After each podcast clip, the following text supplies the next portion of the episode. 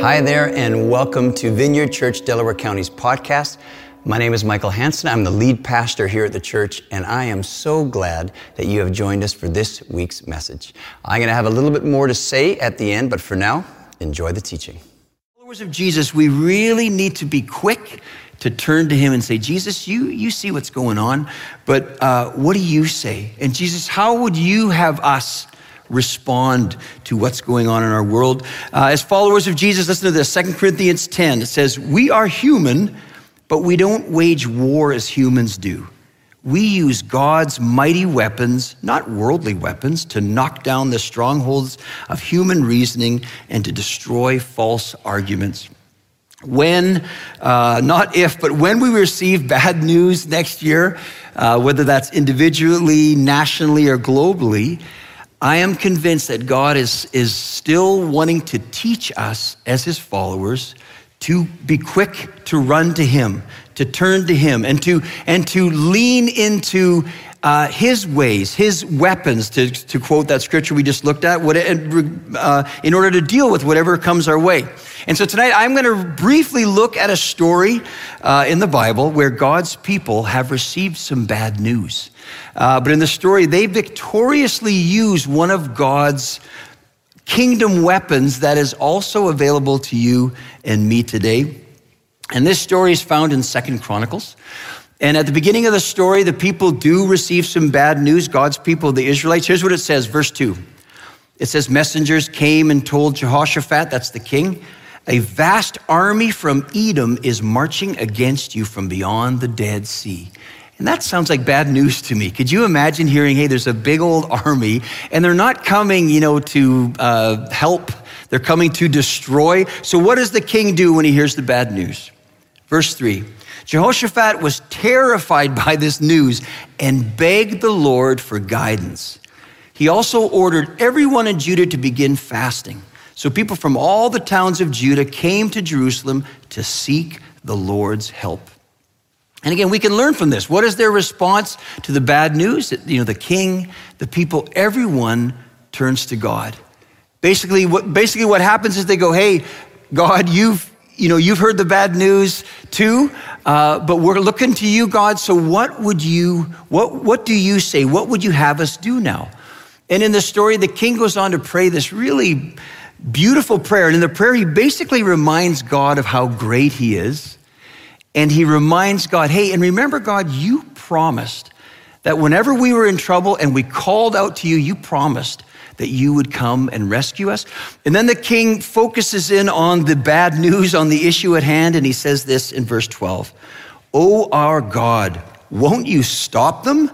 We are powerless against this mighty army that is about to attack us. We do not know what to do, but our eyes are on you. And if you're an underliner or highlighter or memorizer, I would encourage you to memorize that. We do not know what to do, but our eyes are on you. Because, I mean, okay, let me do that. How many of you this last year had a moment where you didn't know what to do? Okay, so I think it's, uh, you know, for those online, uh, but no, but, uh, well, and online, okay? But, but the reality is next year, I promise you, on an individual level, on a family level, on a, on a church family level, we're gonna be faced with something coming against us that we feel powerless to deal with. A vast, something vast, something bigger than us.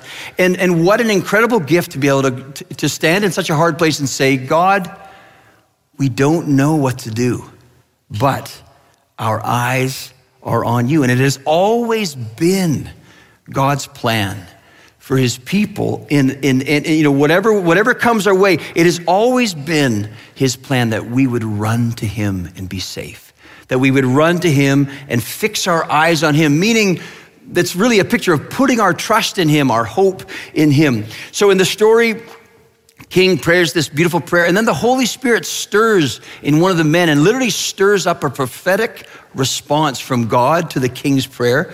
And it says this, verse 15, he said, Listen, all you people of Judah and Jerusalem. Listen, King Jehoshaphat. This is what the Lord says Do not be afraid. Don't be discouraged by this mighty army, for the battle is not yours, but God's. And again, if you're an underliner, highlighter, memorizer, what a great section to memorize. Like, listen, all you people of VCDC. Listen, all you people online. Listen, mom and dad. You know, whatever comes our way next year, what does God say? He says, don't be afraid. Don't be afraid by whatever vast bad news come your way. Don't be afraid because the battle is not ours. It's not ours to fight, it's His. It's His battle to fight. And in the story, then, God gives them instructions for the battle. And it's really interesting to me, uh, if you're familiar with the story, that although, you know, God just said, hey, the battle's not yours, it's mine, even with that, God still says to them, hey, but I, but I want you to go out and face your enemy. And I actually, it literally says, I want you to go out, take up your position, and then stand still and watch Watch the Lord's victory. And here's where we see the people uh, putting into use one of God's kingdom weapons. See if you can figure out what weapon I'm talking about. Verse 21 says this After consulting the people, the king appointed singers to walk ahead of the army, singing to the Lord and praising him for his holy splendor. So, what's the weapon? Yeah, when I realized the title of my talk is The Power of Praise, isn't it? So I sort of gave it away. but, but think about that. Think about that. A vast army is coming against you, VCDC. What are we going to do? I want you to start singing praise and worship to me. Like that just sounds like, that doesn't sound like a very powerful weapon, does it? And, and here's, here, what is it, what is it that makes worship and praise so powerful? Listen to this quote. Worship and praise are only as powerful as the object they are directed to. Let me read that again. Worship and praise are only as powerful as the object they are directed to, meaning that, and when I say worship, I mean, you know, something we're in awe of, something that we're putting our hope in, our trust in, our confidence in. And as human beings, we, we worship lots of things in our lives, don't we? We worship money. Uh, we put our hope in money. We worship science, people, politicians, military strength, uh, worldly experts, on and on and on. And all these things have some power, but according to the Bible, their power is very limited. Only God, only God is all powerful. Therefore, when we worship, when we praise God, when we are in awe of Him, when we are, you know, declaring our trust, declaring our hope, our confidence in Him, it's powerful because of who he is and what he has promised to do. And So in the story, here's, here's their weapon in action. Look at what they say as they, and I want to read this together. Here's, here's what they, they, their worship, their praise was this. Can we say this together? Here we go. Give thanks to the Lord, his faithful love endures forever. You know, you know what's interesting to me is like, doesn't it, wouldn't it be cooler if it said, give thanks to the Lord with his mighty arm, he's gonna whoop, or he's gonna crush the enemy. Doesn't even talk about that. It talks about his love. So I wanna do something, I wanna imagine a vast army is coming against us and we're on the battlefield. Are you guys, would you be comfortable shouting out that phrase? Oh yeah, ready? Here we go, here we go, here we go. Give thanks to the Lord. His faithful love endures forever. Now, think about that. That was the kingdom weapon that God gave them to push back against the bad news. Something so incredibly simple, and yet, as we look at this story and as it continues, something so incredibly powerful. Look what happened when the people did that. Verse 22.